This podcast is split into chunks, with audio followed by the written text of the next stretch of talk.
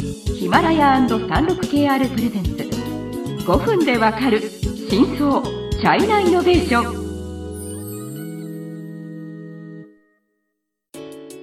皆さんこんにちは。36KR ジャパンの委員です、はい、日本経済新聞の山田です。はい今週から5回にわたってはい、テンセントはい、のご紹介をしたいと思います。はいまあ、テンセントに入る前に、うん、まあ、まず今までうちの番組で紹介したこと、まあ、登場したことのある会社のはい最新状況を、ちょっと新たな更新趣向で今回かそうですねらやろうかと。あの2週目の時はまずそう二回そうですね。ね二週目のシリーズですよね。バイトダンスをご紹介しましたけど、はい、で TikTok の会社です。はい、で TikTok 今日本でも割とまあ人気のこうショートムービーアプリなんですけど、はい。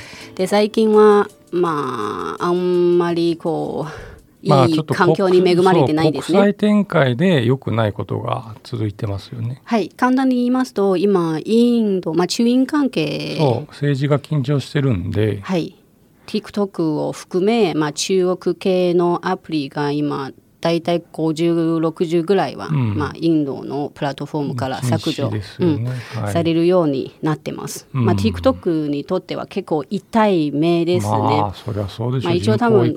そうですね。インドで TikTok のダウンロード数は多分中国に次いで2番目うん。うん。だいたい30%ぐらいありますので、相当大きいですね。はい。でまあ今アメリカでアメもリカもポンペオさんとかがはい。けしからんやぼこいつらダメという趣旨のことを言ってますよ。そうですって言われててで今、まあ、米国政府とも今交渉をしているうん現状ですね。はい。でまあそれは今 TikTok の最新状況で、はいあとまあラッキンコーヒーあ、ラインコーヒーも喋るんですか？これで一回本当に終わっちゃうよ。はい。でラッキンコーヒーはまあ毎不正即史上最総、えー、最これは三週目にやったんですかね。ですね。ははいい。19ヶ月で、まあ、ナスダック上場を果たした中国の、まあ、新興コーヒーメーカーなんですけど、不正を起こしててで、まあ、今の最新状況ですと、まあ、上場廃止っていうのが、はい、まあ当然決まってて。これは当然ですすね。で米国で訴訟も、まあ、いいくつか今待っててうんうんうん。うん。多分すごく損失が、まあ、考えられないほど、はい。まあ、大きいかなって思います、はい。ただ今中国で一応通常通り営業はしてますね、うん。あのラッキンコーヒーは、うん。うん。はい。うん。ただまあ今後この経営がどこまで続くかは ちょっとわからないです。はい。はい、はい、じゃあ本題に入りましょう。取ってつけたような感じですけど。はい、すいません。はい、まあ、テンセントといったら、はい。一応アリババと中国の市場を二分にそうですよね。する。DAT と言われる中の一はい社ですね。スーパーインターネット企業ですね、はい。ただアリババと比べたら日本ではなんかそこまで注目されてない感はありますね。そうなのかな。これね多分ね中国で住んでたことがある人とそうじゃない人で全然違うと思うんですけど、僕は住んでたしはいアリババって使ったことないんですよ。あこんなこと言ったらアリババの人に怒られちゃうけど。でも We- WeChat っていうまあいわば中国版の LINE と言われるものはシンプルに言いますと日本の LINE に近いそうそうそうそう。会社これはですねそのテンセントのサービスですけどこれはね毎日使うどころの話ではなくて10分に1回ぐらい見る感じ。ね。もう完全に、まあ、中国人の日常生活に浸透しているもうねなしとないとね、はい。生きていけないんですよ 36KR ジャパンのサービスコネクトは最先端の中国のイノベーションやテクノロジー企業情報を提供しています。中国での事業やパートナー企業の探索などヒントになる情報が満載。そうですね、まあ、1回目はまずテンセント全体の、はい。まあ、規模感とか事業内容をちょっと説明したいと思いますね。はい。はい。まあ、先ほど LINE に近い会社って言いましたけど、まあ、もちろんそのそれはちょっと規模テンセンはトに失礼だと思うけど。まあ、時価総額で時価総額で言いますと、はい。LINE よりは60倍ぐらい大きいネット会社ですね。はい。で今は最近、まあ、話題になったのは、まあ、ずっと、まあ、アリババは時価総額でずっと中国の1位だったんですけどテンセントは、まあ、それを超えてうん。は多分何年前もテンセント1位だったんですけど、うん。しばらくにずっと2位をキープしてて、最近、アリババを超えました。はい。はい、つまり今は中国1位の、まあ、時まあ価総額1位の時価総額では中国一位会であると。社ですね。はい。まあ、もちろん世界規模で見ますと一応まあアップル、うん。マイクロソフト、うん。アマゾンあとまああちょ Google のアルファアルファベッアルファトベットはい。で Facebook の次になる会社いやもうその次にですね来。るんだから。それだけで 十分だと。日本の会社なんてどこにあるのっていう話になっちゃうんですよ、ですね。はい。で、テンセントは一応い1998年にはい。設立された会社で、うん。まあ前アリババ紹介しましたけど、アリババよりはちょっと1年早いという感じですね。うんまあ先ほど山田さんも言ったように中国の IT 御三家と呼ばれる、まあ、IT ネットだな、うんはい BAT、そうですねうんつまりバイドゥ、アリババは、い T はテンセントですね。ははいい。っていうようなまあ位置づけの会社ですね。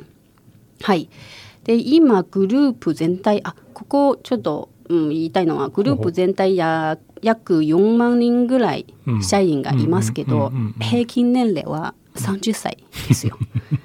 そうびっくりするほどちょっとこうわ若い会社って感じですね。はい。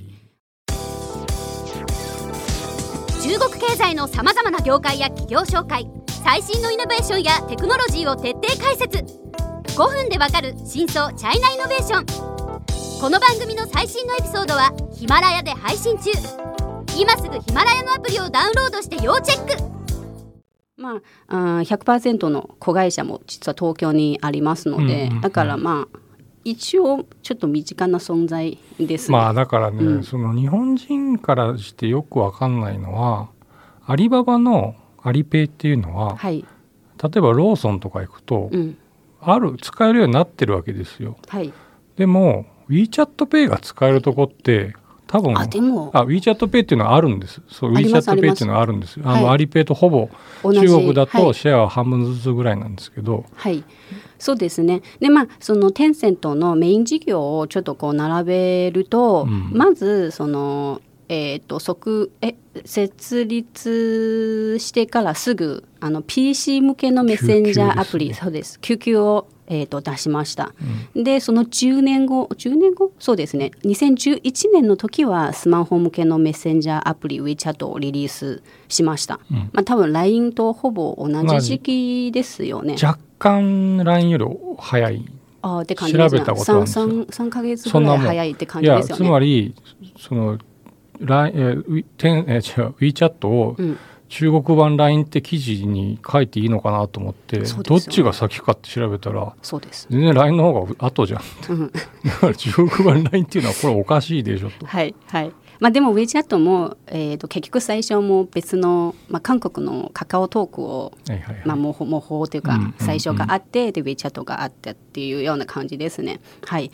でまあ WeChat 以外にも今ゲーム会社としては割とまあ好調というはいか好成績を収めているんですね。うんえー、と規模感から言いますと、まあ、売上高はいつも世界一位っていうようなオンラインゲームですね。